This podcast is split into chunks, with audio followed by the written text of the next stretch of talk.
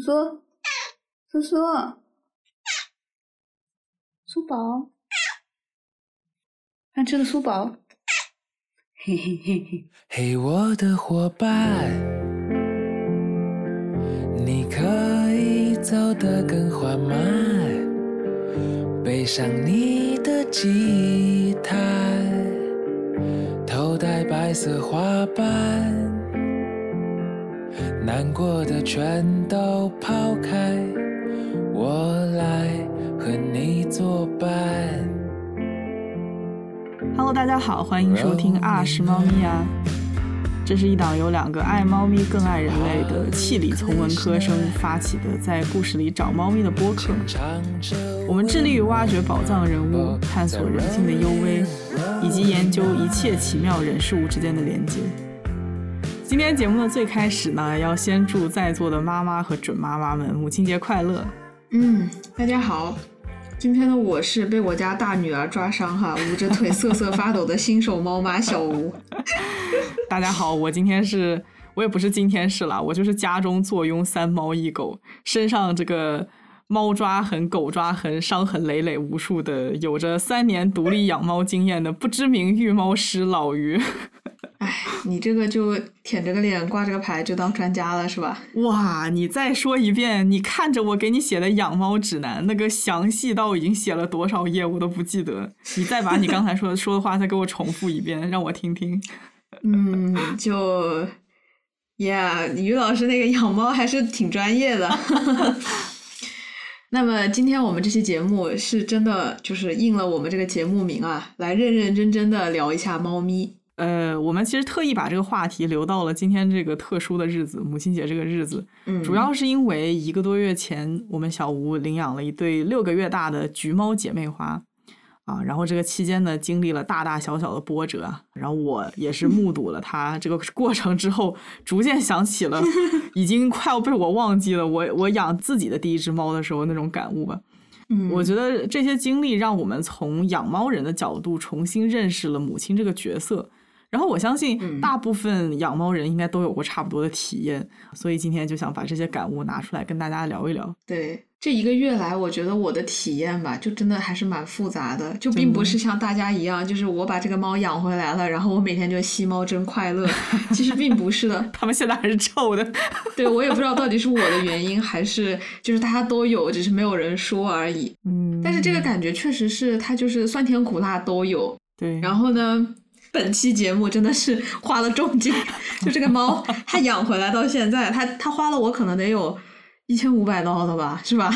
所以说，我后来很痛苦的时候，我就安慰自己，至少我拥有了宝贵的养猫经验，然后还有了这期节目，所以大家知道这期节目的分量了吧？是的，是的，这个比上次那个花束那一期那个跨洋打电话还要贵了。对对，就是我们每一个在生活中花的冤枉钱，我们都能够合理化，就说，哎，这是为了做节目，这是为了有非常独特的人生经历。我觉得，就坦诚的来说吧，嗯，就我这个人其实不太适合养猫。啊，怎么说呢？我觉得我自己都是一个孩子，我怎么能照顾别人呢？而且我就是一个特别不会去照顾别人的人，是吧？Well，鱼鱼认证，是确实是这样啦，确实。对，我觉得我长大的过程中一直都是一个被保护的形象，嗯就是因为我上学上的比我那个同年级的人都稍微早一点点，嗯然后呢，在班上的时候也是那个最小只的，大家会天然的觉得我是那个应该被受照顾的人，嗯嗯嗯，嗯，再加上我父母，其实在我成长的过程中，对我也是就是，呃，无微不至的呵护。然后谈恋爱之后，对象就接棒了，所以又被我的对象呵护的很好。确实，所以我觉得养猫是我第一次一个人去承担一个 caregiver 照料人的角色，所以一开始的冲击还是蛮大的。嗯然后我记得很清楚，就是我养猫之后的第一周啊，我就有一天晚上给我妈打了一通电话，然后那个不是我和我妈 typical 打电话的时间，嗯但是这一次我就很 random 就打过去，然后我妈以为发生了什么大事，然后我就跟我妈说：“哎呦妈，我真的就是现在特别能理解当妈妈的心情。”对，然后我就跟我妈感慨了一通，就觉得真的当母亲是一件特别不容易的事情。就虽然我长大的时候，我妈也会总说。哎呀，我养你养大多么多么不容易，然后我就完全没有那种切身的体会，但是现在就感受特别特别的明显。在有这种体验之后，你再去回想这个话，就觉得哇，这分量还是挺重的。是的，其实当我第一次接到这个人的电话，他非常非常激动的跟我说：“鱼鱼，我领到了两只小猫咪啊，它们实在是太可爱了。”这个时候，当然我觉得他的猫真的是非常的可爱，他给我看照片。但是我真的很焦虑，你焦虑了？你那个时候就焦虑了？对我那个时候其实就开始焦虑了，因为我觉得你大概率是要崩溃的，以你这个性格的话，因为毕竟连我的脾气，众所周知，老于的脾气真的是非常好。我第一次独自养猫的第一个月，人已经快要垮掉了。呀，其实就是毫不夸张的说，接到那个领养中心电话的时候，就那个面试的时候，其实我就已经开始慌了。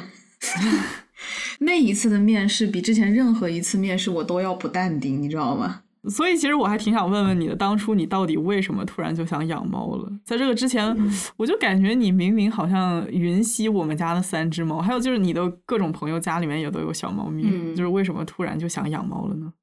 我觉得其实我养猫的这个原因还是挺玄学的，我总是听到了很多大家养猫之后的神秘传说。我说。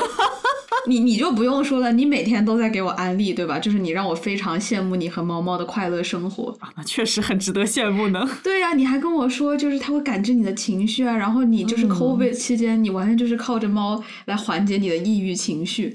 真的，我这里必须要插一嘴，嗯，如果要是没有哇哇的话，这个 COVID 期间我可能真的扛不下来，内心真的崩溃，尤其我自己独自在美国那段时间。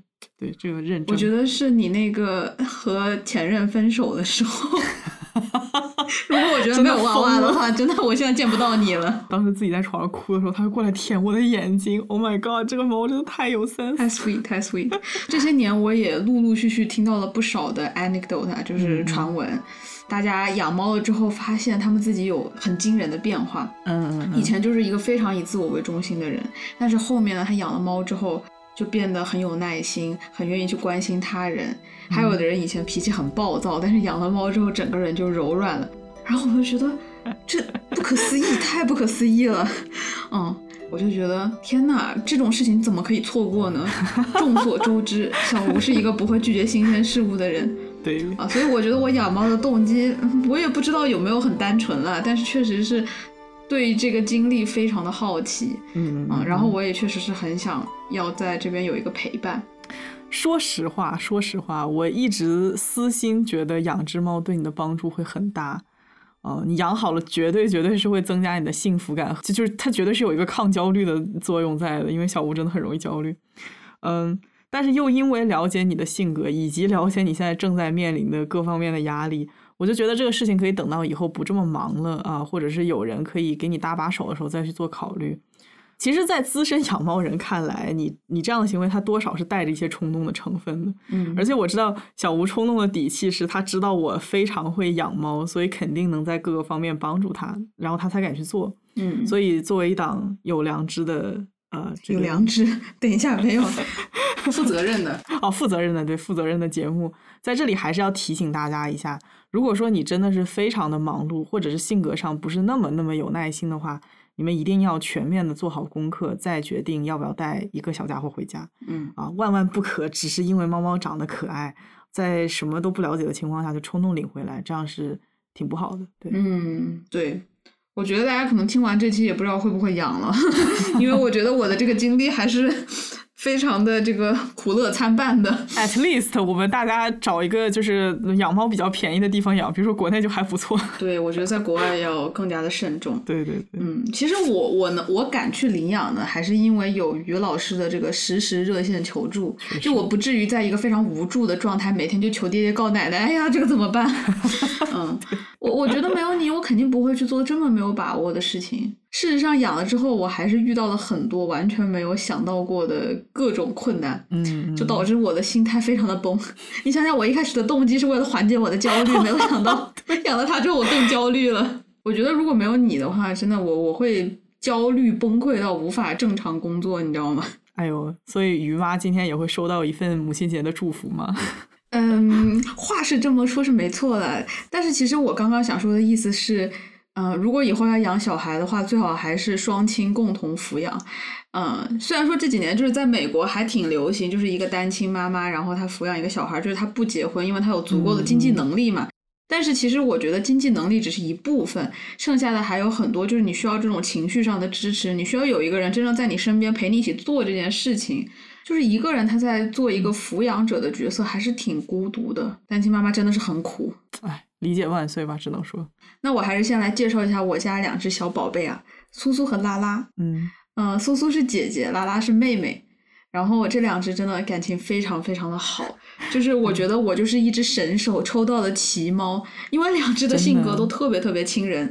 就是来我家玩了之后，大家都会觉得，哇，你家的猫为什么可以这么的 sweet？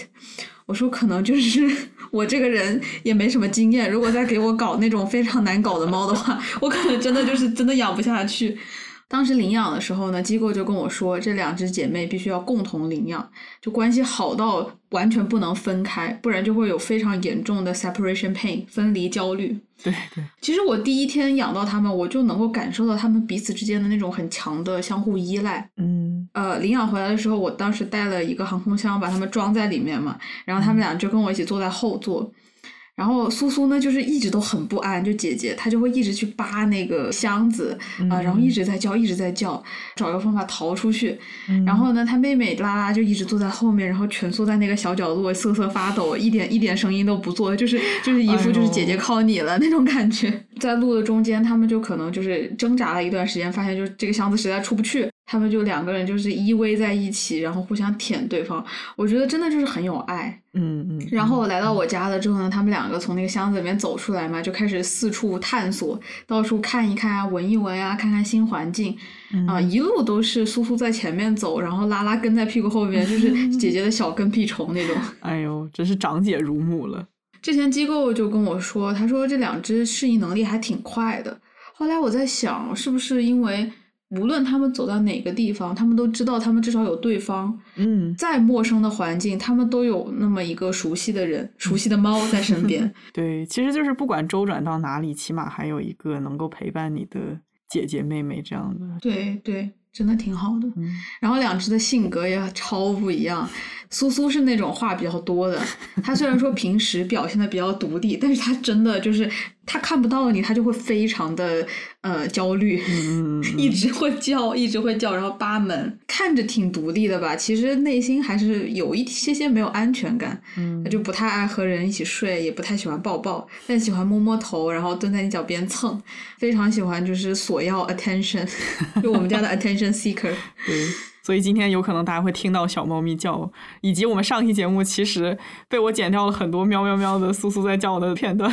对，就是现在我们节目剪辑的难度又又加大了。一方面我要过滤掉它们的这个 叫声，然后呢，只要出现了，我们还得就是暂停一下，等它等它叫完了，我们再接着录。是的，但是说实话，苏苏这个猫真的非常有 sense，它每次叫的地方我都会笑一下，你知道吗？就特别的合适，我都想把它留着。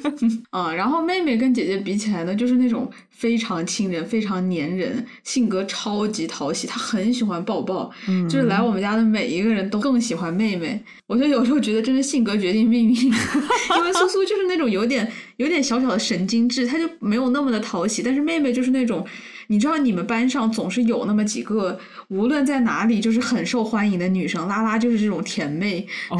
真的就超级喜欢亲亲抱抱，然后躺在你大腿上睡觉觉，然后在地上打滚球摸摸，哇，真的是就是非常讨喜的猫。嗯，我觉得其实挺神奇的，它们明明就是一窝出生的，但是姐姐一看就知道是姐姐。对，就是确实是一窝生的。嗯，但是我也不知道为什么，就是姐姐的体型大了整整一圈。然后我去那个 Foster 家里的时候，那个那个人就说，他说，哎呀，他们俩体型还挺好分的，就姐姐就很大，不知道是不是小时候更会吃奶。这个姐姐，你们家姐姐现在多大了？七个月了，是不是？还是八个月？还不到八个月，对吧？十三磅，八个月，十三磅，这是什么体型？对，就是长得很快。我妈妈现在已经都成猪了，她一岁的时候也才十二磅。哎，你好，我觉得还挺神奇的，就是我们家娃娃刚刚领养回来的时候，也是跟他一窝的哥哥一起回家的嘛。但是哥哥就是比他大了一倍多，跟你们家这完全是一种情况，而且也是大的护着小的，然后大的就是性格有一点点傲娇，他很喜欢你，他很很想要爱，但是他不喜欢大大方方的跟你撒娇。但是娃娃就是那种他需要爱了，然后他想你了，就会立刻飞奔到你身上，从这儿窜到那里，然后一直狂叫狂蹭，特别的坦诚直白。嗯 嗯，就我原本以为。影响性格的这个出生次序是某一种社会性因素，但是这个经历让我觉得它可能有生物性。对我记得好像是阿德勒心理学说的吧，就是说这个出生顺序对人格发展的影响。但是我不知道它有没有那个就是生物学的基础啊？如果是这样的话，在动物界上面是不是也适用？挺神奇的。嗯嗯。我们家的姐姐啊，真的是方方面面都很照顾妹妹，这点让我特别的动容。嗯。明明姐姐非常的贪吃，不然她也不会长那么重。但是无论什么时候，就吃饭的时候，一开始只有一个碗，然后每一次都是姐姐在旁边站着，看着妹妹先吃完，然后自己再吃。但是 obviously 他会吃不饱，然后就会疯狂的叫，然后让我再给他倒一点。我需要给我们家娃娃听一下这一段，真的不要再抢他姐姐的饭了，救命啊！嗯，好了，不开玩笑了。所以说，为什么要给两姐妹起名叫做苏苏和拉拉？有什么特别的含义吗？哦，这个由头大了。就我取名的灵感呢，是来自我非常尊崇、喜爱的两位古希腊哲学家苏格拉底和柏拉图。不愧是你啊！我还有朋友，他们家的猫叫尼采，你知道吗？太夸张了。我之前给你讲过，但是我在这里一定要说一下给宠物取名这个问题。有些人他真的是不好好取名。我我之前有一个朋友，他家养了一条小蛇，这个蛇呢。只有手指头这么细一根，然后它只有一拃这么长，但是他管他的蛇叫什么呢？他叫它 Sebastian，塞巴斯蒂安。就是每天我在听他叫这条小蛇 Sebastian，Sebastian 的时候，I'm like what？不要再给你的宠物起莫名其妙的名字了，求求了。没有没有，是这样的，这虽然听起来很扯，但是我真的没有在冒犯先贤的意思，我不是说。哎，苏格拉底，快过来吃饭！不是这样的，这也是为什么他们叫苏苏和拉拉，就只是致敬而已。哦，啊，我取这个名字的寓意呢，就是希望这个智慧、善和真理啊，能够常伴我左右。是不是升华了？真的。但是听到这里，我真的就笑了。啊，在座的各位有所不知，这位吴小姐在把她的猫接回家之时，她对猫猫的期望是，希望它们充满智慧，希望它们很 fit，很健美啊。并且很 productive，非常的有效率。我当时听他这么说呢，就非常礼貌而不失尴尬的微笑，并且在心里面翻了个白眼。我就心想，你肯定会非常失望的对这两只猫。哇，谁还能对自己孩子没个要求呢？是吧？是的，呢是。只不过相处了两周之后，我就慢慢放弃了这种不切实际的期望。哦，今天我真的要大吐槽在这里，大家听听看，我们这些养猫的人抱怨的都是什么？哎呀，猫猫今天不好好吃饭了，不好好喝水了。哎呀，它看起来不开心了，拉稀了。但是这个人每天抱怨的是什么呢？我来给大家分享一下哈。你干嘛？当时我跟他讲说，众所周知，橘猫是一种猪。啊，A K A 就是那种非常容易吃胖胖的小猫咪的时候，这个人居然如此认真的担心两个孩子以后会变肥 啊，然后之后看着他们吃饭吃的贼香，你说哪个妈看自己孩子吃饭吃的贼香不开心不欣慰呢？但是小吴就会吐槽说，哎呀怎么办呢？每天都在吃吃喝喝倒头就睡，那之后以后成了大胖橘可怎么办呢？我的妈呀！这个人他一直说我是 body shame 他家的猫。你不仅在 body shame 你家的猫，也在 body shame 我们家的猫。但是我真的很担心它长成大橘啊，就真的是一大坨，你知道吗？对呀，我这个人有巨大物体恐惧症，然后我在小红书上面就看到有人家的橘猫，就是真的是一大坨在那里，像像地毯一样，对对，瘫在那个地方，我觉得好可怕。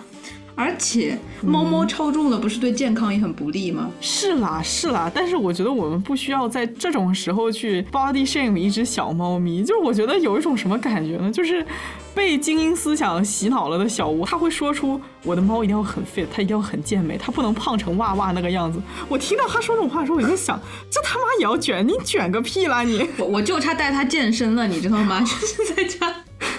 做俯卧撑什么的，哇！我就不敢相信这个世界上，虽然这猫猫胖了，它不健康吧？但是我不敢相信世界上有人不喜欢肥猫。那健康范围里的肥嘟嘟的就很可爱啊，然后你抱起来它就又软又暖和，然后还可以在上面软。我觉得它们现在没有发腮也很可爱呀，看起来脸尖尖的，就很俊朗，很有朝气活力。嗯，也也行也行，嗯。然然后然后还有更加离谱的，就是某一天我们两个正在聊正事儿的时候，他突然看了一眼他的猫，然后回头很认真的皱着眉问我，说为什么我们家的猫一天到晚除了吃饭、睡觉、上厕所、上蹿下跳、挠沙发以外什么都不干，太低效了。一句话给我问懵了，家人们，我愣了一下就说，嗯，你指望一只猫干点什么呢？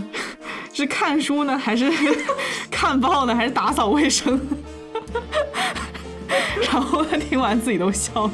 哎，是的，就是哎，其实那天是这个样子的，就是我一天干了好多事情，然后 你起来之后，我就跟你说，我说我今天特别的有效率，但是我们家的猫真的今天就什么都没有干，早上起来吃饭、睡觉，再吃再睡，然后蹦蹦蹦蹦哒哒一下，再给自己舔舔毛，没有干嘛，就是在慌那几顿饭，你知道吗？但是但是你一说吧，我又觉得哎，确实是挺可笑的。就是我还能指望一只猫做点什么呢？对吧？它好像也做不了什么。对啊，它就是做不了什么，它只能在这里卖萌，就这样。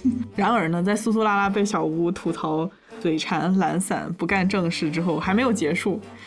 呃，由于苏苏锲而不舍地往还有余温的灶台上面跳，然后拉拉坚持不懈地翻垃圾桶啊，连赶带骂多少次都听不懂人话，也没个记性。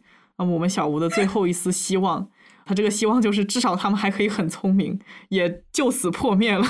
就是这么笨，也不知道随谁。就说实话，这个养猫的第一周，我对我的这个 两个女儿的这个期待是破灭了。我整个形象就是一个焦虑的母亲。嗯，焦虑的根源啊，主要是两个。第一。我就意识到我对他们负有责任感，我特别怕养不好他们。嗯，第二点就是呢，我最初啊一直在试图控制住他们啊，让他们按照我的期待行事，但是就完全完全不会按照我的期待去做事情。你这么说，其实听起来可能别人会有点误解，可能有点过。我觉得其实就像其他大部分的家长一样，你的本意其实是为他们好的啊，比如说你希望他们可以健康，希望不要因为淘气受伤什么的。但是也不知道到了哪一个程度，突然他就变成了 control freak，一个控制狂。对，是这样的，就是你知道家里有些地方是不能去的，比如说这个灶台。嗯。然后我当时呢，我上一个室友没有搬走，然后我那个室友非常的脏，他的那个浴室是一个禁区，因为我不知道他进去的时候会有多少的灰尘，会有多少那种不干净的水，然后我室友还经常忘记冲厕所。Oh my god！就是那个马桶盖不盖上，他们就会进去喝水嘛，然后这喝到尿了怎么办呢？是吧？这个事情简直是太可怕了。所以说我就是觉得有些地方他一定是不能去的。特别怕他们去一些不好的地方，然后吃掉了一些不好的东西啊，或者是喝了那些脏水啊。对我一开始是这样的，嗯，但是后来我就发现我对他们的要求呢，比这个还稍微高。就比如说，我希望他们也不要抓我的沙发，不啦不啦不啦，然后在规定的时间最好能够保持安静啊，就是开始有一点这种 control freak。你也知道，我这个人的生活是很有规律的，就是我有自己的一套规则。按我的朋友的话来说，我就是我很 strict，很严格。我很多事情上面不会给别人宽限，就非得按照我自己的方式来。哇，我们小吴是 party 十点钟结束就会真的十点结束的人，很神奇。对我来说，而且是，而且是来我家的那种 party，就是 七点到十点，十点钟之后，然后我我就关门了，对，准点赶人。怎么说呢？就到目前为止，我也很苦恼啊。就是难道没有一种能够约好今天晚上我们就 party 三个小时，然后到点大家开开心心结束，我留下来打扫卫生的吗？不能这个样子吗？就一定要大家喝到凌晨两三点，然后开始在家里就是睡在沙发上的，睡在马桶旁边，就都出现了，然后又不愿意走，然后第二天就开始这个人找个人来接人回去，另一个人把他背回去，就这种 like messy party night，就所有的 party 都是这个样子的吗？就是你说的这种活动，我们会叫它做 Zoom meeting。你在一开始给大家设定好了一个链接，然后到这个时间之后，就它一定关门了，所以我们必须走人。Zoom meeting 听起来真的有点严格，可能你说的这种情况，你们结束的时候，我人才刚到。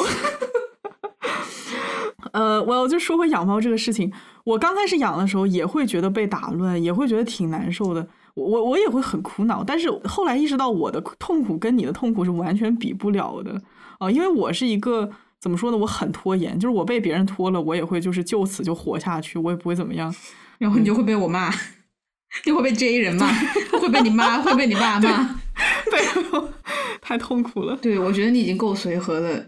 嗯，还会有比你更适应能力强、更 chill 的人吗？我觉得没有，我觉得可能真的没有。哦，但是对于我来说就是不行，我的生活 routine 不能被打乱。对，你知道，你一大早上起来，你的生物钟乱了，你整个人的身心都会受到影响。然而。就在我养猫的第一周，真的我就没有一天睡了好觉。嗯，我就是很担心，我害怕它们翻垃圾桶啊，害怕它们吃桌上的小东西啊，我害怕它们晚上跑酷，然后打翻花瓶、抓破沙发、爬上炉子，反正就是各种各样的不适应。就听到风吹草动，我就神经紧张。Oh my god，真的是真的很能理解。我记得我当时已经一度到了，呃，听到家里面有一点响声，或者听到家里面有疑似猫叫的声音，我就会开始神经衰弱。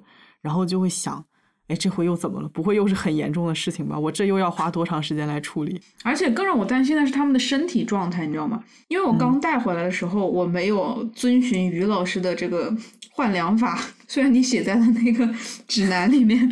大大的写在上面，标两个那个警示符号。是这样子的，我是以人的逻辑来想，我就在想，他们以前吃的猫粮也不太好，我还要用这个换粮，还得掺着一点这个垃圾食品，得赶紧不吃，对吧？赶紧换个营养丰富的来我家补补。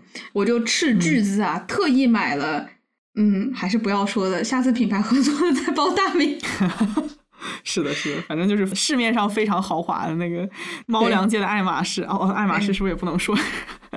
也不能说，对，就是豪华猫粮，就来犒劳我家宝贝。结果他第一天回来确实是吃的香香，然后立马拉肚子。哎，我当时听到这个消息，我就觉得，是不是我在死犟的时候，我爸妈看着我犯错，也就是这么个感觉呢？我对他就是千叮咛万嘱咐啊，这个流浪猫啊，它吃的不好，你换粮得循序渐进，起码你得拖到七天才行。哎，真的是。然后。我就第二天收获了于老师的问责，就特别凶，他的语气就是：“我不是和你说了很多遍要换粮吗？你到底有没有听啊？”就超级凶，我觉得好委屈。Oh my god，小吴好像从来没有见我这么凶过，真是可可怜。哦，你知道吗？你头一次这么凶我，你以前做播客做的不好，都没有这么凶我的。我其实也是担心你猫肠胃出问题，因为一开始它会出很多毛病嘛。然后我又知道你这个人处理不来很多事情在同一个时间，所以就是。你少一样是一样，所以我就想在根本上把这个问题就取消掉，不要让它发生，干脆。所以说，就是接下来很多天，我就特别的紧张。本来拉肚子已经让我很紧张了，他没想到啊，第二天开始，可能是因为环境不适应，但是后来发现是以前 cat flu 的病根子，就这两个家伙，他们就开始打喷嚏、流眼泪，我就特别特别惊慌，不知所措。我我一直在安慰你嘛，这些都是很正常的小毛病。猫习惯了环境之后就会好很多啊！你观察几天，如果是非常严重的话，你再带他去看医生。但是我觉得你在那个情绪之下，那个焦虑的整个状态之下是完全听不进去的，就是你无法觉得这是正常的东西。呀，我当时就真的很害怕的。你看那个动物，它小小的一直在我面前晃，我就觉得好脆弱。嗯，意识到自己身上肩负的责任感。嗯，所以呢。在接下来几天，我就特别特别的谨慎，拿出了这种钻研精神。白天我一直在研究他们的大便，就像一个偷窥狂。真的，他们只要进那个盆，我就开始往那边凑。他们可能觉得我对他的大便感兴趣，然后拉完之后会立刻被收走了，应该觉得你很喜欢。Shit collector，我觉得你这是有什么大病。对，然后我看他们精神不好，一点点风吹草动我都很警觉。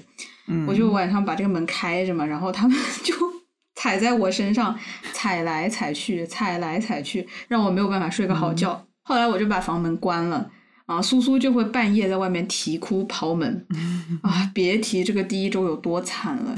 就晚上我们家就传来那个凄厉的惨叫声，就不知道的还以为发生了什么。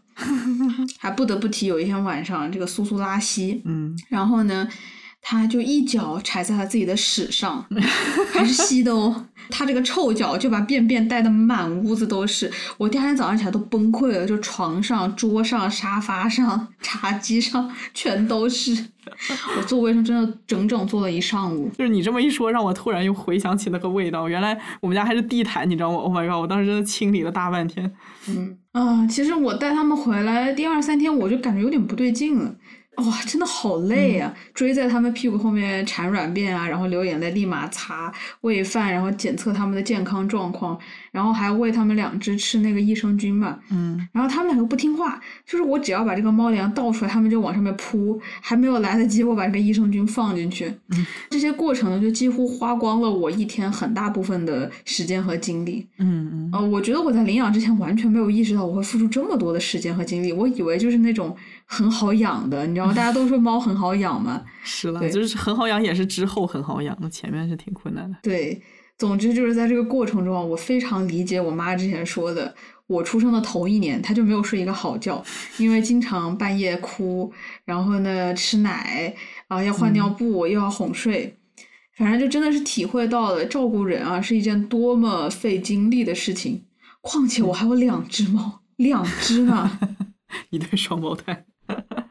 嗯，其实我挺幸运，能够目睹一个对时间很敏感的人他养猫的痛苦。因为我自己对时间的意识没有那么强，所以我一开始养猫时的那种抑郁和焦虑，呃也有，但是我并没有能够找到原因。然后现在看到你之后，我就觉得他完全解释清了。嗯嗯，而且也通过你切身的体验了这种产后抑郁、产后焦虑的感受。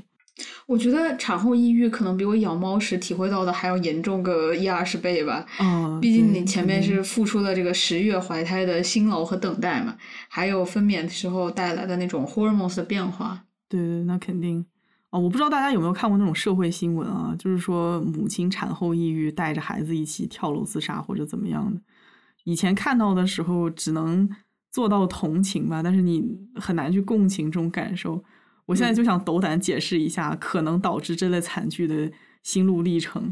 嗯，就是说你在备孕时憧憬美好的亲子关系，但是从孕期开始，对你肚子里这个生命的责任感，它就开始实体化。嗯啊，它以身体不适、以精神压力、以社会期待的形式，时刻萦绕在你的身边，一刻不停的去提醒你，你是这个生命生物意义上和社会意义上的母亲，你承担着孕育它。哺育他、养育他、教育他的这份责任，而这一份短则十八年、长则无上限的责任，我觉得它可以压死任何一个人。对，啊，你更不要提那些有先天疾病、有先天残疾的孩子的母亲。是的，更可怕的是，在巨大的沉没成本和责任感的压迫之外，你对这个生命居然还有爱。什么叫居然？就是还有爱，你在这个生命还有爱，你不可能舍得扔下他不管。所以我相信，包括我妈在内，她自己也跟我提过，她之前就是刚生我的时候，虽然我很可爱，她非常爱我，但是她有，你不许在这里跟我讲，闭嘴。这个人出生的时候有八斤，我好像只有五斤多一点，九斤好了吧？真的，我妈一直很喜欢把这个拿出来说事，而且我妈是顺产哦，是顺产九斤的婴儿，顺产的九斤太不容易了，哎呀，我的天！你知道我妈是一个只有一米五八的女人吗？一米五八九十斤，伟大的母亲，我真的怕了，好不好？绝了，嗯，她就跟我说，她当时产后抑郁也也挺严重的。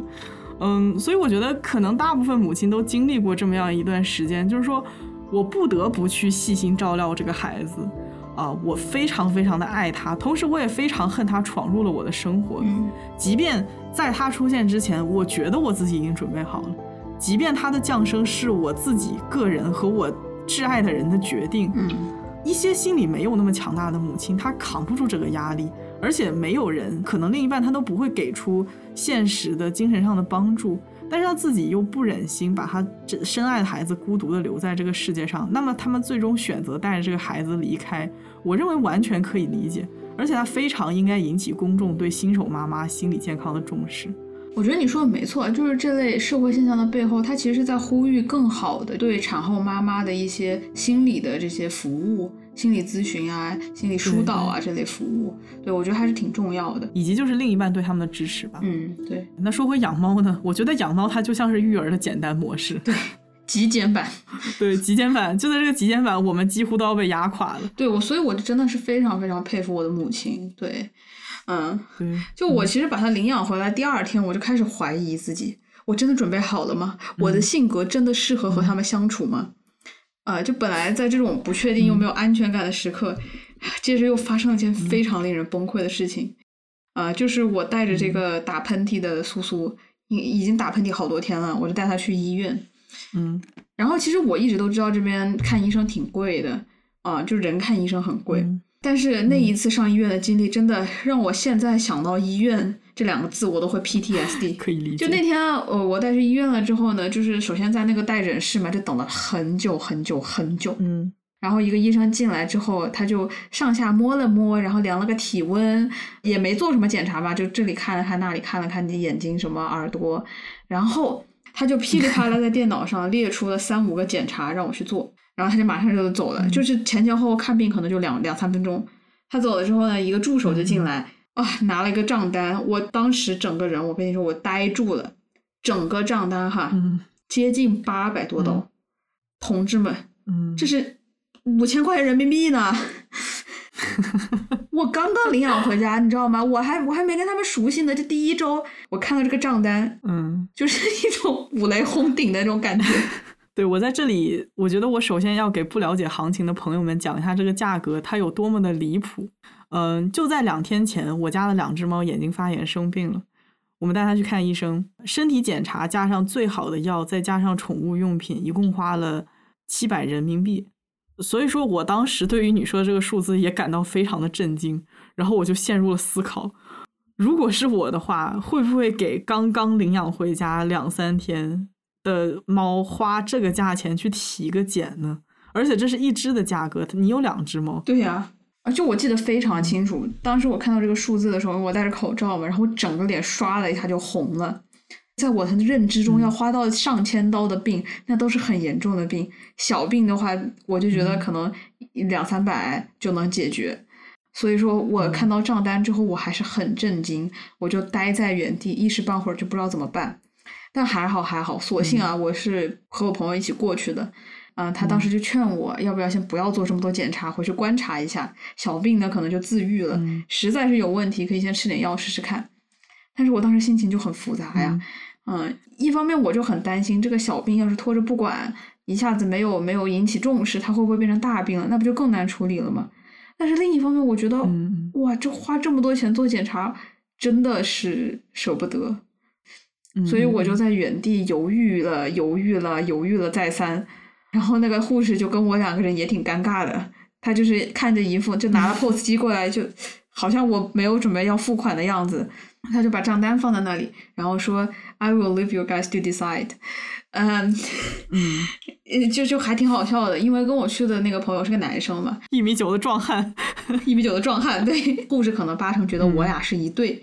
然后他走了之后呢，我俩我俩就面面相觑，那怎么办呢？我们俩就在那儿就是进行了激烈的 debate。其实主要就是我在纠结，然后他在陪我纠结。然后你知道那一刻的感觉啊，就真的像什么呢？那个门一关，就很像是我们两个人在急诊室商量要不要放弃治疗。对，就像极了电视剧里面那种中产夫妇，孩子刚出生没多久就患了大病，然后夫妻俩苦于决定要不要花重金给孩子治病的场面。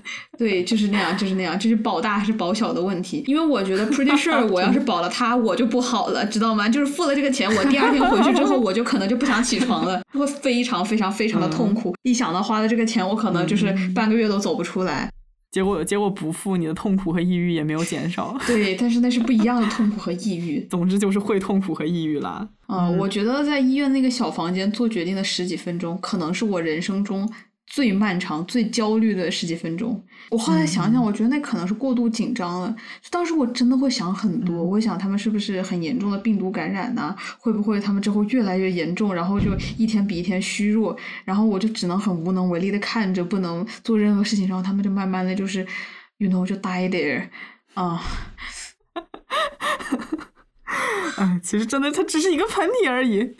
Yeah，我大概能猜到你感受到的冲击是什么样子的，因为你没有养过猫，嗯、你对一个喷嚏会发展成什么样子没有任何的预期。嗯而且我觉得以你的性格，你应对的方式大概就是直接检查个究竟，然后直接把问题在最开始就解决。嗯但是突然发现自己承担不起这样的应对方式了，那问题不解决，小吴就很喜欢把事情往最坏的方式方向去预测。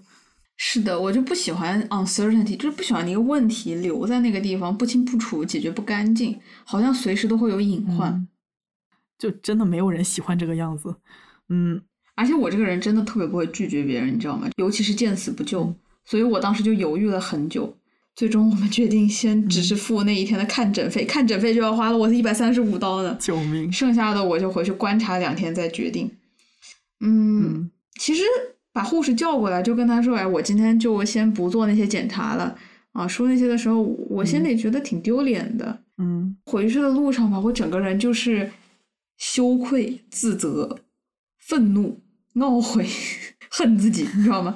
那个时候，我是强烈的嗯第一次感觉到，因为金钱匮乏带来的无力感、窘迫感，就是非常能够共情那种家里人生了大病，然后没有钱治的那种情况。嗯，我我就更加自责，为什么要在一个好像现在并不是特别特别有钱的时候，做出领养两只小猫咪这样就很不成熟的决定？其实对我来说，要是真的去讲，我一刻都没有觉得你这么做真的有点不负责任的想法，那确实是有点虚伪。但是后来我进行了一些反直觉的思考，我会觉得我也做过很多，嗯，觉得自己准备好了，但是去干了之后，却发现没有办法解决的这么这么一些事情。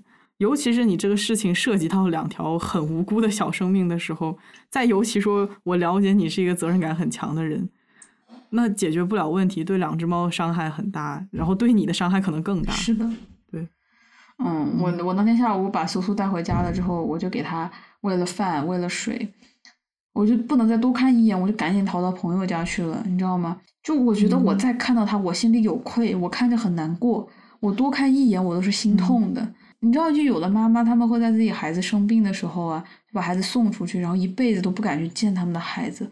我觉得可能就是这种心情。啊，对，嗯，而且那天下午我在朋友家，然后我在等你整个起床的过程中啊，我整个人害怕极了。呃，就坦率的来说，我养猫最最初很大一部分的焦虑其实是因为你。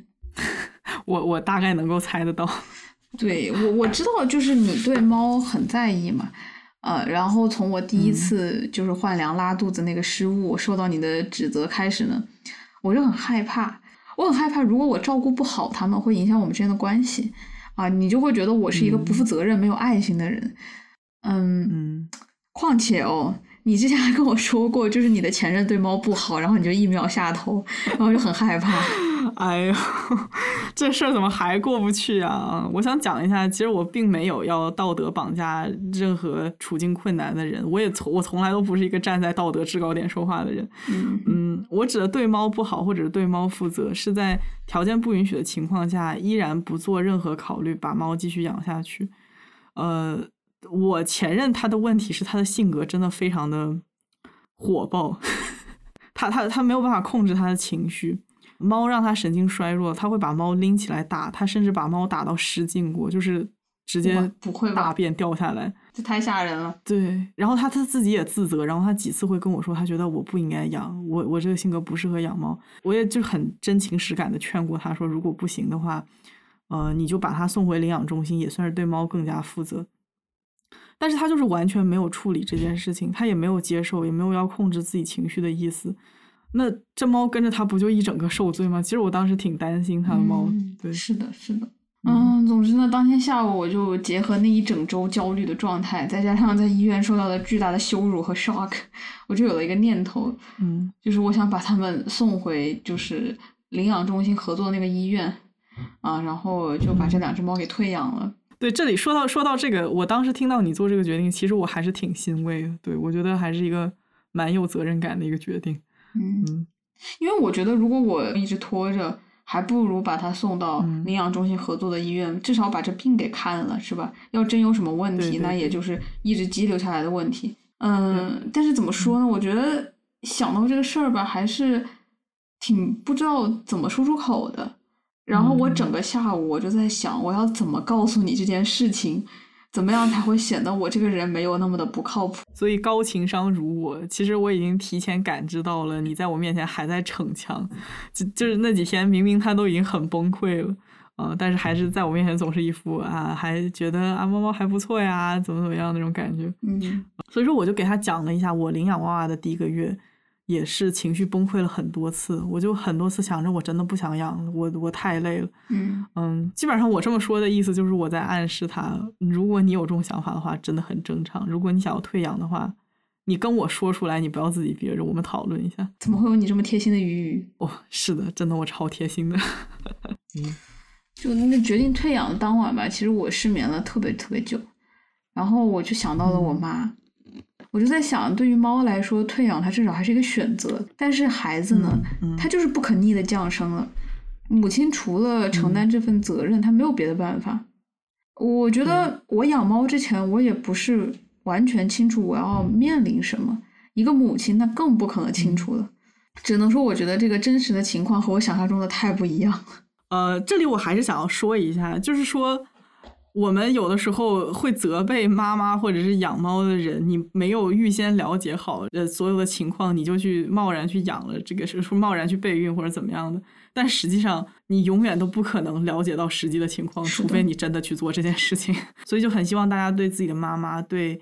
呃，你周围这些养猫养的就是不是很顺心的朋友多一些体谅，对他们真的是很困难。是的，呃，那么也就是说到此为止，我们小吴承认了，这就像是一次意外怀孕，而且还是怀上了一对双胞胎。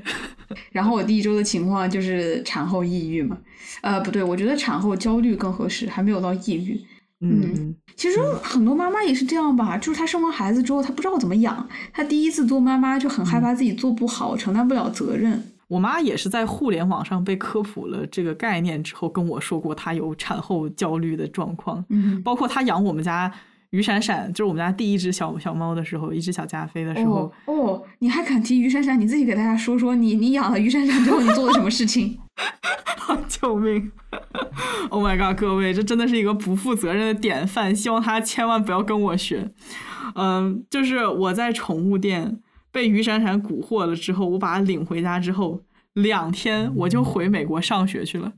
然后我爸也就是出出差上班去了，这个猫就顺理成章的给我妈带了。虽然说，虽然说我也有好意，我是非常想要找一个小可爱陪我妈的，因为我妈就是自己一个人守这个房子，很很很孤单。但是我就是把一个毛茸茸的活物直接丢给我妈养，现在想一想，确实是非常的过分，真的超过分。你能想象一种那种无助吗？就是毫无精神准备，突然之间我要养猫了。对。哦，但是我还是想要小小小小小小的夸一下我自己的判断力哈。我妈在后来，她在于闪闪的陪伴之下，整个人这个更年期啊，精神状态啊好了很多，幸福感也激增。只是在跟猫猫的一开始这个磨合期，她真的是每天以泪洗面，一边担心把猫养死了我会责备她，一边对养猫感到非常的无助，一边又很心疼这个小家伙，因为于闪闪真的是很可爱，她很心疼这个小家伙，他看起来那么小，那么脆弱。然后就是一开始又有杯状病毒，又有猫鼻支，然后眼睛天天流眼泪的，很可怜。总之就是担惊受怕了好一段时间。这种感觉我可能直到自己养了娃娃才能够完全体会吧。对，之前就哎，挺那个啥，挺渣的。哇，你还要小小的夸一下自己，就是只能小小的夸一下你妈吧。笑死！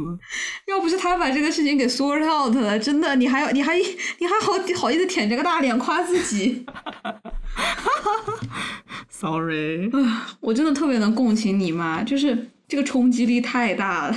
我觉得你妈肯定一开始每天都要暗自里骂你好多遍。她现在还是会时不时的骂我说你真的是不负责任至极，而且我还会用。可是你看你现在幸福感就很高啊，这种话答非所问，真的是垃圾渣女。在这里真的要跟你道个歉，真的是很对不起了。嗯，但是我还是想要小声逼逼。那人生嘛，总是会碰上日后很感谢他发生的意外事件，对不对？哦。嗯，不开玩笑了。这里还是要提醒各位养猫人，或者是准备养猫的人，在非必要、非紧急的情况，不要退养或者转养。可能很多养猫新手只是知道猫咪是很敏感的动物，但是对于它们具体有多敏感是没有一个概念的啊。所以想在这个地方说一下，猫在短时间内多次换住所是很容易导致应激啊，免疫力下降，甚至会情绪上抑郁的。然后它就会去乱尿尿啊，然后肾也会肾也会变得不好。嗯，其实就像人类小孩被人抛弃是一样的。嗯嗯。而且这种小猫咪很容易对人类产生戒心，更加的不亲人，甚至会产生攻击性，嗯，是非常不利于再次被领养的。嗯，那么这一期节目 也是想要通过把养猫的真实故事说清楚，为呃降低猫咪或者说所有宠物的吧的退养率尽一份力。嗯嗯，是的。我觉得大部分养猫的人可能都是看了小红书啊，或者是身边朋友们那种愉快的养猫生活经历，听说猫很好养，不需要花很多时间。嗯，其实我个人的体验是一开始会存在一个磨合期。对。然后一开始我就在想，为什么人家家里的猫猫都健健康康长大了，就我养猫这么困难，是不是我有什么问题？然后后来我真的去问周围的朋友。就会发现，大家一开始头几周啊，都都有过那种 distress period，就是压力很大的那种那种阶段，嗯，这很正常。对，就是看你的时候，我觉得特别有意思，因为我突然发现，我也问了我别的朋友，大家一开始都很 distress，但是从来没有人 talk about it，没有人去谈论它。嗯，对。然后我想起，就连我们家这个超级省心的娃娃，它现在已经长成一头猪了。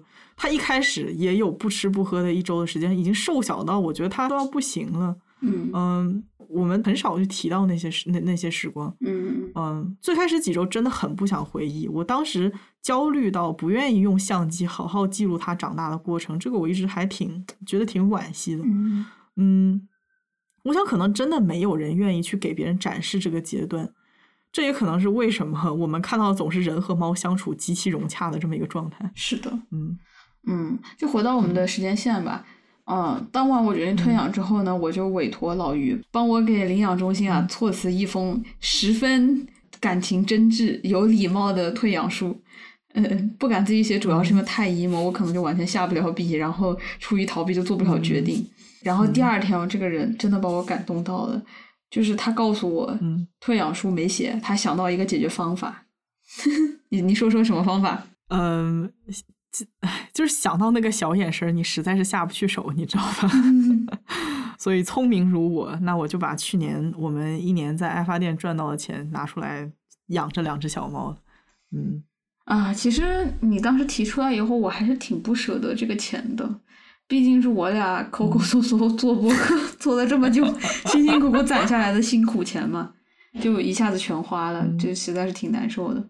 哎。你说你这么说，我大家你们不要看这个人做事效率高，他嗯做一个大的决定，就非要等到面对失去的那一刻才能够明白自己想要什么。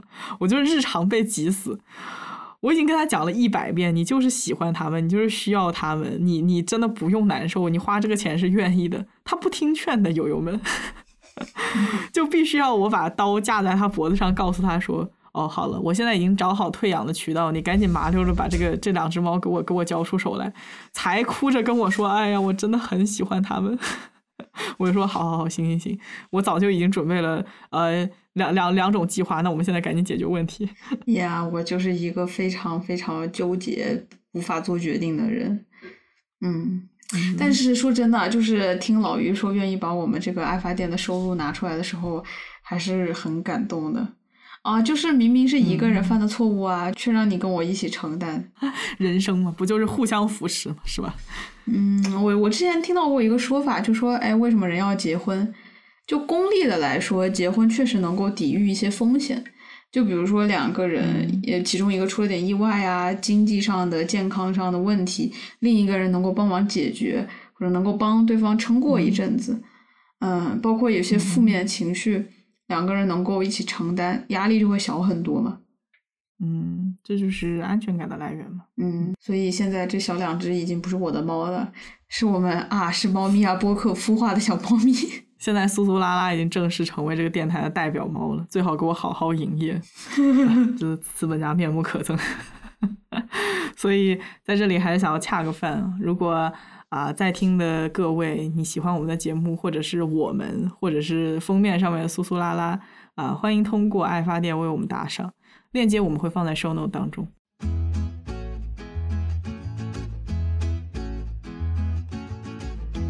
但是这个好景不长啊，在我好不容易下决心继续拉扯两只小宝贝以后呢，这个又出现了下一个问题。哎，真是多灾多难的小猫咪和小吴。是的呢，就在我养猫的第三周，我还在焦虑的备考期末的时候，有一天晚上我从图书馆回家，发现我家的苏苏竟然腿瘸了。嗯，腿瘸了。于是就有了一通让小吴万分痛苦，却让老于哭笑不得的电话。哎，就是我发现苏苏腿瘸的那一刻，我真的是整个人就 panic attack 惊恐发作。嗯，我第一个想到是和你打电话，然后你要死活就打不通，死活打不通，然后我就冲着你发了一个大喊大叫的语音，我就说啊，老于老于，苏苏要不行了，苏苏不能走路了。听了这个语音，我都以为你进门看见两只猫的尸体倒在血泊之中。我跟你讲，我要不是见过大世面，我可能会当场拨打九幺幺 救命！因为我当时完全不知道发生了什么，然后就特别特别害怕。我就想，如果是骨折啥的，我这次去医院得再花个几千刀，就满心都是绝望的。哎，对，然后女人你就成功打扰了我美好的早餐时光。啊！我一回拨回去，他就一边大大哭，一边跟我喊说：“苏苏，他脚跛了啊，怎么办呢？他要死了的感觉。” 就真的是那种鼻涕眼泪一起流出来的大喊大叫。对，然后平时大家听到的冷静的小吴就进入了一种。啊！什么叫做让我冷静？我我我不要冷静，我要大喊大叫。你说什么我都听不进去的模式。你够了，好不好？不要再说了。嗯，我我觉得我当时就是那种 crazy mom，焦，已经不是焦虑的妈妈了，是疯狂的妈妈这种形象。嗯，就平时你看到有些母亲，她是。冷静、温柔、理智的形象，但一旦孩子受伤了，整个人就是破大防、歇斯底里的那种。对，其实我也被吓到了。然后我我我这个人就是着急解决问题嘛，我想这个问题解决，你情绪也就好了。所以我就像一个复读机一样，跟他说。你先冷静一下，我们看看是不是外伤。你把他那个肉垫垫拿起来看一眼，有没有伤口？我说了起码有十遍，有十遍，他才好像逐渐听明白了我在讲什么。然后就是像乌龟一样缓慢检查，我就急死了。其实，其实我是在震惊、难过和愤怒中完全丧失了解决问题的能力。我还在想是不是我室友干的？我在想肯定是他。他回来之后我要怎么教训他？对我当时就一脸懵，听到你这么说，最喜欢逻辑推理的小吴此时给出了没有任。任何根据的的这这么一个推测，哦，那个口气甚至不是推测，那就是一个定罪。还是我们小鱼比较淡定啊，就是他视频陪我排查了情况之后，我们就从这个爪子上的伤口推断出，苏苏应该是趁我没注意，然后在我做饭之后一脚踩上了余热未散的炉子。就我当时是又气又心疼他。因为真的，这已经不是他第一次爬上炉子了。之前他每一次爬上去的时候，我都把他赶下来，结果真的是不听教训。炉子是个隐患，我一开始就意识到了，所以每一次做完饭后。我都是人工守在炉子前面，结果还是没有拦住这个家伙。哎呀，就这一刻，我就真的是理解了。就家长发现孩子淘气闯祸了，一边心疼孩子，一边生气的这种 mixed feelings。对，就是闯了祸还一脸委屈的看着你。你说你教训他吧，你又又没有用，又会吓到他，但是你又不甘心就这么放过他。因为我想到我小时候生病啊、受伤啊，不到自己解决不了的程度，都不敢跟我妈讲。我就觉得自己够难受了，还得听他怎么责备我。哎，我这么不注意，那么不注意，然后骂骂咧咧的带我去看病。虽然我对这种方式不是很认可，但是在带猫的过程当中，我也算是理解了他怎么会产生一种你怎么今天又给我闯祸了，又病了这种感觉。哎，我跟你正好相反。我妈说我从小就是个演员，戏精，你知道吗？就我闯祸了，我什么游戏机带到学校被偷了，磕磕碰碰伤到了，作业忘记做被请家长了。我妈真的还没有开始说一句重话，就还没有开始指责生气，我真的一个人就先哭为敬了，那个眼泪鼻涕就出来了，表现出强烈的自责，以至于我妈看到我那么那么伤心，都不敢再教训我了。笑死，怪不得现在有点屁事就哭着打电话找老于。你闭嘴。就是说，对于这种情况，我见过三种应对方式吧，一种就是自责型，以我妈为代表人物。他会非常自责，没有提前想到家里面的潜在危险，导致猫猫受苦。然后呢，第二种就是气头上的小无形，他嘴上就会说你这个娃调皮捣蛋，把自己搞上了啊，你自己解决，我可不给你擦屁股。但是他手上还是会摸着他的爪爪，觉得很心疼。那第三种是我个人的处理方式，我觉得还是比较推荐的，就是你要把它当做一个意外，因为小孩子磕磕碰碰的难免受伤。作为家长，我已经尽力去排除潜在的危险了，即便是这个样子。也不可能避免一切的危险。嗯嗯，有些家长把自己孩子保护的非常的好，他非常精心的照料他，那孩子还是会受伤甚至夭折。那么这就是纯属的意外了。所以作为监护人的话，你是要去给他擦屁股，但是我觉得不要过分的自责。我觉得我一开始的难过和生气就是在于我不太愿意接受这只是一个意外。嗯，就我总觉得如果我看好他了，我看的再好一点，或者是我把这个炉子完全盖起来围起来，就不会有这样的意外发生了。嗯嗯。啊，所以我就是又自责又悔恨，还十分心疼我的钱包。但是你就告诉我，这只是一个意外，它并不在我的掌控之中。嗯，因为我能感觉到你很自责，虽然说嘴上埋怨猫猫调皮会让你自己更好受一些，但是知道养小猫就是会遇到很多意外，对你来说应该还是很 comforting。也不一定吧，我觉得想到是一个意外，我就又沮丧，因为你知道，你为它这种意外受到的伤害所付出的开销。也同样就变得是突如其来、防不胜防的。对，你就永远都不知道他明天会有什么新的情况出现。嗯，后来我就带苏苏去看医生，然后呃，然后我就问有什么办法能让他们不上灶台。结果医生说，你除非完全把灶台围起来、拦起来，不然它总是会想要去看看。这个东西是没有办法避免的。嗯，以我个人经验来看，猫这个生物它就是欠欠的。你越不让它干嘛，它就越觉得你在跟它玩，反而就变本加厉的去做。嗯，如果是我的话，我可能会先一两个礼拜，干脆就不开火了。你让它上去玩够了，它就没有新鲜感了。那它上去就发现我也不会理它，时间长了它也不会再去。这个生物就是挺善变、挺欠的。它对于我来说就是完全非理性的存在，我就没有办法用理性的方法去预估、去推测它接下来会做什么事情。小吴说：“我人生中有一条非理性的鱼就够了，真的是头大。”嗯，是的，你就是那条无迹可寻的非理性的鱼。我现在都佛了，你知道？我觉得就是养猫让我知道无常就是生命的一部分。嗯，我们很多时候觉得自己可以去阻挡意外，但即使我们可以阻止一些情况的发生，但是不可能预知到全部的意外状况。嗯嗯，所以说不管是小猫还是小孩，虽然他们真的很可爱，在人生中的某些时刻会非常冲动的想要拥有它，但是还是要理智的评估一下自己应对风险的能力。嗯，我印象很深刻的是，你那时跟我说养它们、拥有它们很贵。我下意识的觉得，它们每个月其实也就吃点猫粮、用点猫砂。猫这种动物，它体格又很很小，本身消耗就很少，实在是谈不上有多贵。但可能正是因为它们是非理性的，所以你必须在拥有它的每一刻都要准备好去应付意外。那万一它明天把自己腿摔折了呢？万一它明天把我的电脑咬坏了呢？它不会为这些事情负责，所以你必须要去承担这个责任。我这才意识到，原来这些可能性本身就是很昂贵的。是的，确实是活在担心中。所以在这样无比纠结的情况，其实我基本上又一次动了想要退养的念头。嗯啊，我就在想，他们这样子这么容易生生病上医院，那他以后真的要得了什么大病，我没有办法负担，对于他，对于我，都会是很大的痛苦。嗯，那怎么说呢？我后来发现，我可以说服朋友，说服你，让你们去理解我的选择，但是好像就是没有办法说服自己去割舍他们。对，后来我们都被你说服了。嗯，我不知道你自己意识到没有，你甚至在努力说服你自己，就是你一直在拒绝你的猫猫很爱你这个事实，拒绝承认你们之间已经有了羁绊，就感觉好像承认了这一点，是不是退养就能下得去手了呢？好像这么一说，是的，可以减少一些负罪感，倒是。嗯，我看到你就挺矛盾的，因为小吴经常问我：“哎呀，猫猫对我翻肚皮呀，它蹭一蹭，闻一闻，它跟我咕噜咕噜的，是什么意思啊？它在干嘛？”我养了这么多只猫了，我肯定知道这些动作就是猫猫有安全感，它喜欢你，它对你撒娇的行为，它想要你的注意力。但是当我这么告诉它时，小吴就开始逃避，特别有意思，它不会回应我的话。却会转头跟猫猫聊起天，说：“哎，你又想吃饭了是不是？”这一下就让我想到我妈。我妈她已经养了于闪闪，还有团团，也就是我家收养的小狗，已经有四年的时间了。但很多时候它还是会在猫猫狗狗飞奔过来扑到它身上的时候说：“哎，你你是不是就想吃肉啊？”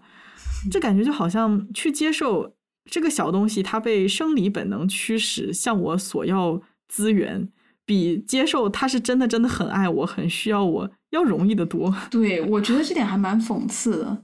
就我们一直在说，爱不是能用金钱量化的，嗯，但真正在现实生活中，如果认为一个生物爱我是因为我有什么东西，比起他爱我就是因为爱我这个人，好像前者还是更好理解一些。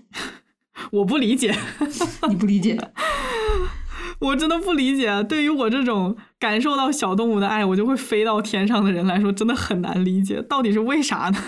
我觉得，如果我告诉自己，我跟他之间没有羁绊，我用物质关系去解释情感关系，那割舍他们就会容易很多嘛。嗯嗯。但是与此同时呢，我又很强烈的感受到，我和他们之间的关系并不是一种物质的关系，我真的能够感受到一个生命的面孔所带来的震撼力。嗯，就我每次动摇想要退养他们的时候，我就没有办法看到他们，无法看到他们的面孔。无法看到他们在活动，在难受，在悲伤，嗯，然后他们好像也感受到了我的动摇、犹豫和难过，就想要试图贴贴啊，让我开心，我就我就更加难过。所以那天晚上我和你说我要退养的时候，你跟我说你做决定就快点，你第二天早上起来你肯定又顶不住后悔了，结果还真就后悔了。厉害，嗯，真的挺玄学的，因为有时候。你就是能够感受到动物，它能感知你的情绪，这个可能没有养过宠物的人不能够理解。我我还是回到我在美国居家隔离最情绪最糟糕的那个时候，我很颓废的在床上躺了几天。那个时候娃娃猫还很小，它很爱玩，但是就那几天，它一直就在我脑袋旁边就看着我，特别特别乖。有的时候我跟它对视，它会用脑袋来贴我，会舔一舔我的头发。哇，那种感动就是让你觉得我养猫就是这辈子做过最正确的决定之一。哎，我想到那天我朋友来家里玩，然后特别颓废的躺在地板上一动不动，我们家两只猫就会跑去蹭蹭，蹲在它身边，嗯，真的是我家的 therapy cats，你知道吗？疗愈猫。啊，虽然我最后决定不退养了，但还是希望他们能够在病了两次之后皮实一点，争取不看病。嗯，我现在也特别理解每一个母亲对孩子身体健康上的担心。就想疫情期间，我爸妈总是给我打电话问我健康状况，我一开始还觉得啰啰嗦嗦，但是想到我每天恨不得盯着摄像头看我家两只猫，我又觉得担忧可能就是父母的做父母的一部分，嗯，担心孩子生病，更担心如果孩子有天啊真的生病了，会没有钱，会没有办法医治。这大概是让我觉得妈妈在养育儿女中最需要意志力的部分。你很多时候。不想看自己的孩子受苦啊，但是你发现自己无力解决，你又不能把这种焦虑施加到自己的孩子身上，所以就一边自责自己没能力，一边又控制不住的去埋怨孩子，如果没生病没惹事儿该多好。嗯，老实说，想到这样的困境，我都只想要逃避，所以也算是提醒了我吧，真的不是所有人都有能力成功养活养好一个孩子。在这个过程当中，需要奇迹般的意志力。所以，就今年母亲节，希望大家都对自己妈妈说一句：我们先不谈你把我养的好不好，能坚持把我养活到现在，你真的是很强。对，尤其是这个疫情期间，啊，每一位能把孩子拉扯大的父母，真的都非常的了不起。对，太强了。哦，而且我其实我妈跟我说过类似的话，就我妈她是一个特别特别没有自制力的人。我妈也是。哦，而且就是很多事情都是三分钟热度。我真的看着他决定下定决心做无数件事情，结果没几样坚持下来。这这太太熟悉了这个剧情，对吧？我觉得普通人都这个样子啊，就是三天打鱼两天晒网，就好像是人的本性一样，懒惰吧。啊，我后来就有一次问他，我说：“哎，你什么事情是一直坚持下来的？”他想了想啊，就说他人生只坚持了一件事情。就是用心的把我培养大，很大的一个事业。嗯，呃，对，我觉得在这件事情上面，我妈一直都是用了最大的爱心、耐心和责任心，坚持不懈的去完成了。虽然一开始听到觉得她在抖机灵哦，但是现在我还是能够理解，就是这样一件事情有多么难坚持下来。嗯，养猫了之后突然就懂了，可能自己以后有了小孩之后，会更加能够体会到这份坚持的不易吧。嗯，所以我真的想说。这是需要很大的勇气才能实现的一件事情，我真的很佩服每一个选择成为母亲的人。嗯，就我们现在生活的这个原子化的社会，其实每个人都好像在试图去保留一个非常完整的、密闭的、不受别人影响的小空间。嗯啊，人的这种关系就被电子化的呀、高度常规化的这种消费服务所替代。我们好像越来越不能接受另一个人闯入、打扰一个人的生活了。嗯但是这两天我最大的感触啊，有一点就在于，我没有办法控制他们，我没有办法让他们在我的这个世界中以一个物体的方式存在，他们不被我控制，他们是不会听懂人的语言，也不会受人的意志力行动的。我除了尊重他们的方式，我是没有别的办法的。嗯所以我接纳他进入我的生活，我就一定要去认识到，他一定会打扰到我的生活。但他除了打扰我的生活，他还会带来很多别的东西。其实无论是猫伴侣还是养孩子，他们都是我们这个世界的外来者，他们不会根据我们的个人意志、我们生活的规则而改变，他们始终是有自己的主体性的。嗯。我有一事好奇，请讲。我知道对于你来说，对自己生活的掌控感非常重要。那无法控制这两只猫，不会是很可怕的体验吗？嗯之前我在互联网上看到过一些讲述真实的育儿或者育猫故事的帖子，总会有很多评论说感谢分享，还是不养了，我我被劝退了，打扰了。嗯不得不承认，养猫养小孩的真实面让人感到非常的害怕。放弃确实是个很好的选择，它从根儿上就省事儿了。啊但是作为养猫人，我还是很喜欢分享养猫让我感到幸福快乐的方面。嗯就我不太想让人们只看到那些痛苦，而因此错过我感受到那种幸福感的机会。嗯但是这个幸福感具体是什么，我真的说不太清楚。怎么说呢？就是我不能够通过其他方式获得的幸福感。是的你，明白我的意思吗？对，是的。嗯其实这个问题我也问过我妈。你看我爸妈抠抠缩缩一辈子，在我身上花钱毫不含糊。我从小到大其实都不是一个非常省钱省心的小孩儿。就我妈曾经开玩笑说，花在我身上养我长大的钱，真的可以住一个等比等重的小金人，纯金的，估计还有多的。还好我们小屋不是很大只。我有时候觉得自己挺就是没心没肺的，还气一下我妈。我就说，哎，你养孩子你图啥呢？你一辈子辛劳搭进去，因为他真的好抠，你知道吧？特别是退休之后更抠。我说你你自己就是这么点钱你都不舍得，你养我的时候你可没见你含糊到哪儿去。嗯我妈就说，她说虽然养我确实很累，但是呢，她人生中最多的快乐同样也是从孩子身上获得的。嗯就我小的时候，每天下班了接我放学，我就在车上一路叽叽呱呱说个不停。嗯后来大点了，就一起出去玩，嗯，晚上陪妈妈散步啊，然后和她分享每天在学校里面，嗯，就是那些好玩的新鲜事情、成长中的事情，让她见证我人生中那些大大小小的啊、milestone 里程时刻吧。嗯我觉得可能对于她来说，这种满足感是任何别的东西都无法带来的。嗯唉，但是你说的对，像我这种特别需要掌控感的人，我觉得养猫真的是一种修行了。嗯但是他们在打破我生活规律的同时，也真的给了我很多去反思成长的机会。嗯就比如说控制狂这件事情，就我觉得我还是有一点点 control freak。咱嗯，们把有一点点去掉好吗？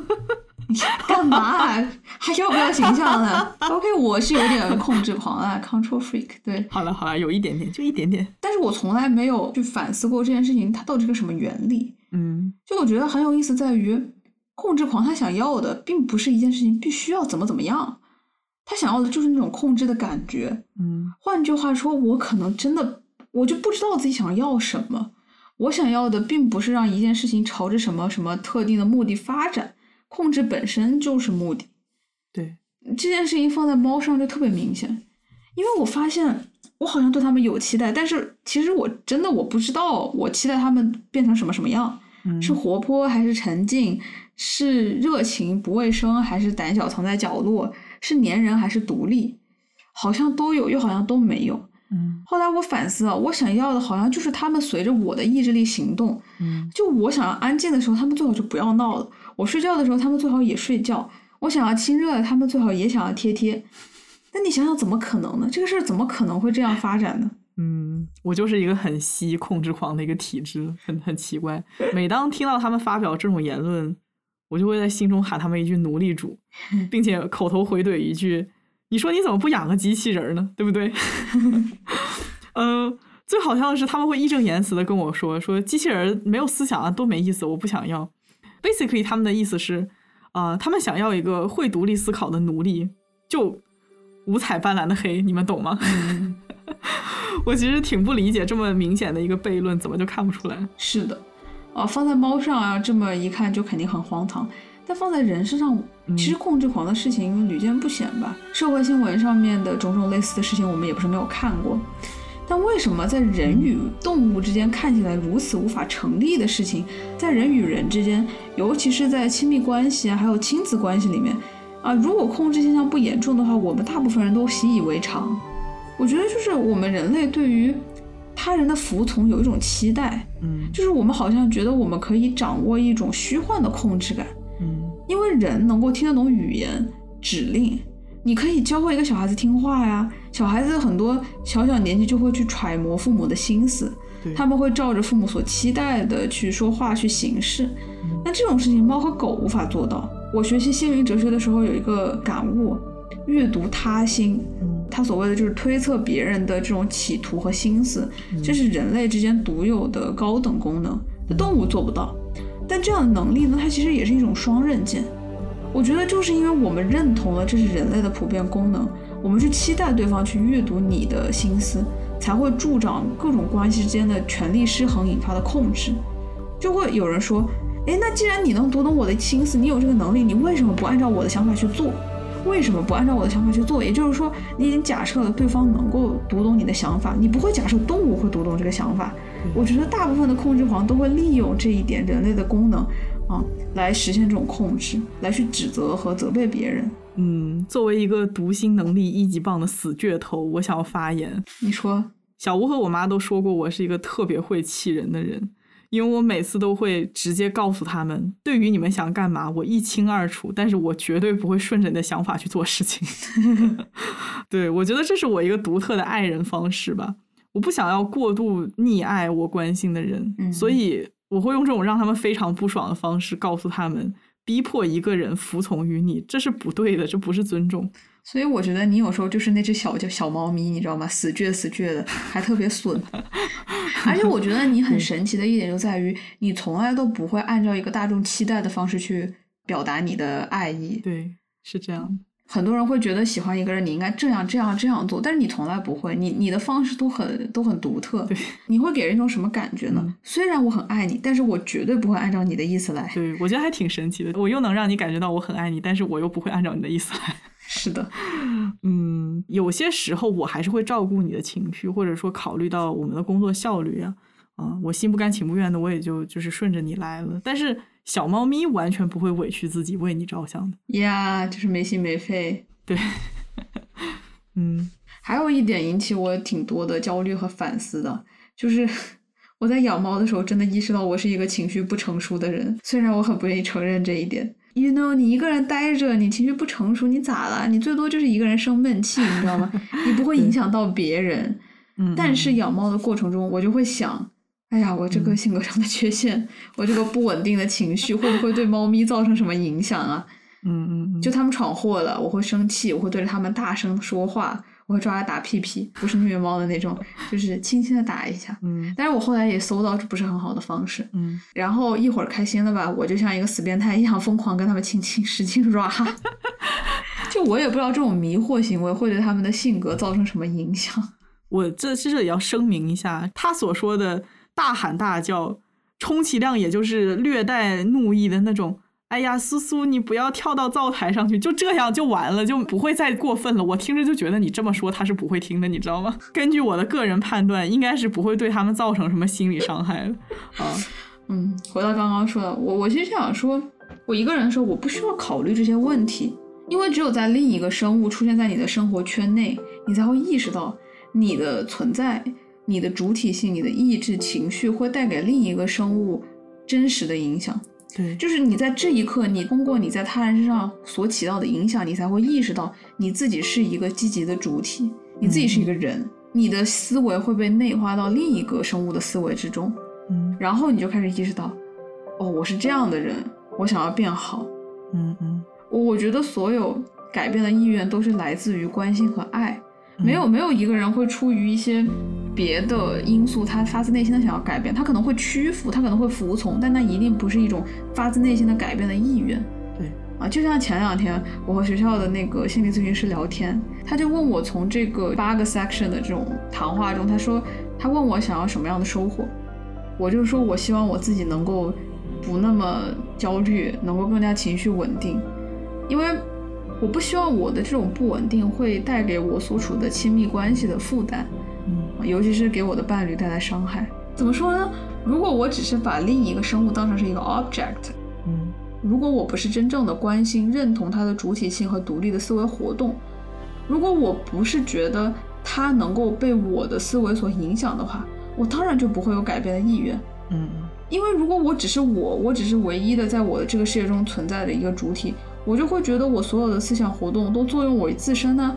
那我有什么必要为别人改变？我有什么必要改变？嗯，不那么关心的人对你来说，可能就像读一本书一样，他们可以供你汲取新的知识，你也可以很喜欢他们，但是你的角色更像是一个旁观者。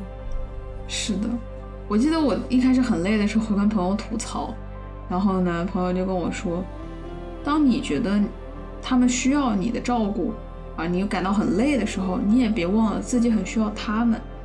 嗯呃，我觉得我朋友说的挺对的，因为我有时候觉得猫猫其实在包容我。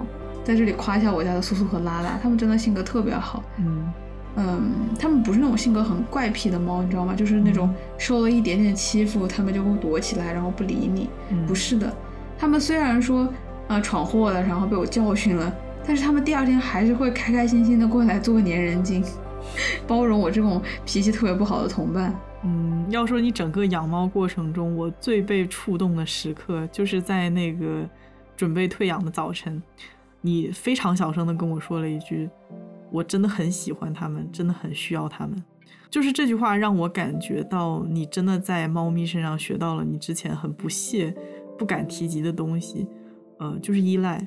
嗯虽然说自古以来母亲节是我们该去溺爱妈妈的日子吧，但是我认为爱有很多形式。在我们感谢了妈妈的爱、妈妈的牺牲和意志力之后，我觉得也该让他们意识到，她也很依赖我。嗯呃，母亲和孩子之间实在是谈不上谁牺牲更多，谁该听话服从，谁该获得爱与尊重。我觉得双方都在用自己的方式给予，也在享受着对方的爱。嗯，我现在觉得养猫就是养孩子的前奏，至少在我这里，猫孩子还是不能代替毛孩子。对我不知道，就有些人他会觉得养了猫之后他就不想养小孩了，但是我反而觉得不会啊，我觉得这只是一个过渡。就是我其实嗯还是很期待我以后能和一个真正拥有 consciousness 就独立意志的小生命沟通的这个过程。嗯，我觉得会有更大的挑战。啊，我需要更多的学会怎么和一个有意识的一个小生命，能够和一个真正的会成长的主体去沟通、去交流。我记得之前我们也说，不是猫咪需要人类，而是人类需要猫咪。在母亲节当天啊，虽然很多人都会歌颂母亲，但是我觉得我们更想去歌颂母子啊、母女之间这种 bonding。嗯因为我觉得孩子需要母亲，正如母亲也需要孩子。就是身为照料者，我从被照料者身上学到了很多很多东西，大部分是非物质形式的。嗯也许在一个就是纯粹的物质层面上，亲子关系它存在着很多的权利不对等。就我确实需要他给我面包，确实需要他付我的学费，嗯但是我们不要忘了哦，在这段关系里面还有那么多非物质的层面，而在这些层面上面，孩子也有可能是母亲的老师。嗯，尤其是成人之后吧，其实即使我妈不为我做出牺牲，我依然会很爱她，很关心她。我看到好东西，我就是想给她买，无论如何都会把她当成我人生中最重要的人之一。嗯就是说，母女之爱已经不再是以你给我东西我才会回报的形式存在了，它就是一个会一直在那里的东西。嗯嗯，我反而不希望它总是为了我必须要做什么事情，就像我不会因为娃娃是一只家养猫，就为了照顾它不出门一样。我和我的猫都能照顾好自己，但是我们也可以互相依赖。啊、我们总说在亲密关系中要暴露脆弱嘛。嗯、我觉得它包含两个部分。第一个部分是我们比较熟悉的部分，就是要坦率的承认自己的弱点、无能以及无助的部分。呃，但我想到还有另一点，就是当我们看到对方的脆弱之后，我们意识到面对对方的脆弱，我们也是承担着风险却又无力控制的虚弱的个体。当我发现我的猫是脆弱的时候，我因为它的脆弱而也面临着很多的风险，我也变得脆弱。但是神奇的一点也恰恰在于哦。我们既会因为对方的脆弱而脆弱，又会因为对方的脆弱而坚强。哦，我觉得母亲就是这样的存在。嗯，其实我今天想到我和猫之间这种，我一开始控制它，到现在慢慢的去给自己松绑，给它松绑的这么一个过程，试图放下控制的这个过程，我就想到纪伯伦之前的一首诗叫《孩子》嘛，在这里就用来结尾吧。嗯。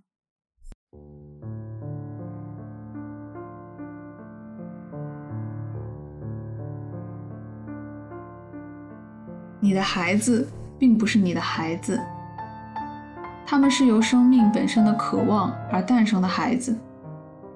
他们借助你来这世界，却非因你而来。他们在你身边，却并不属于你。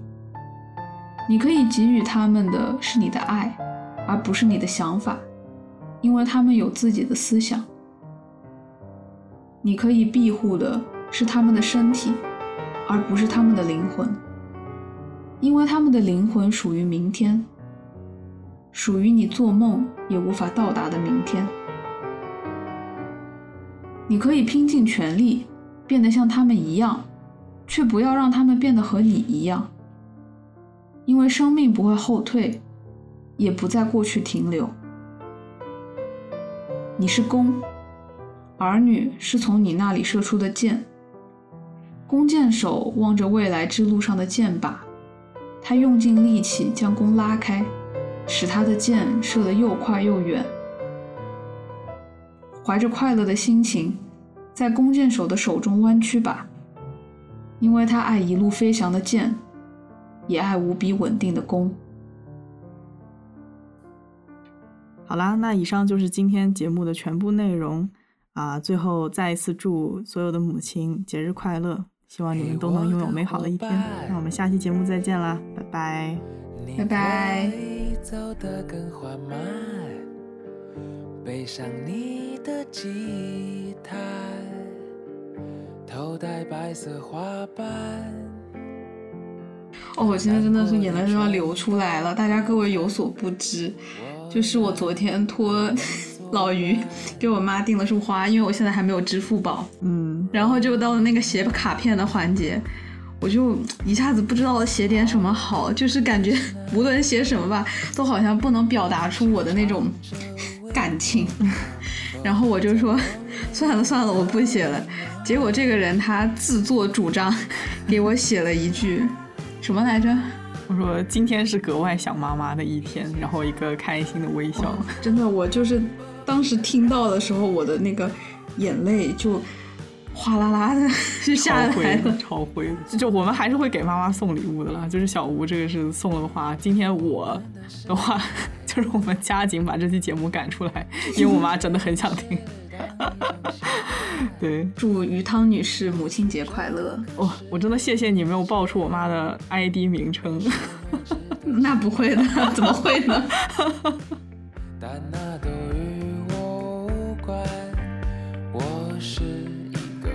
想的笨蛋人生本来该是一场狂欢。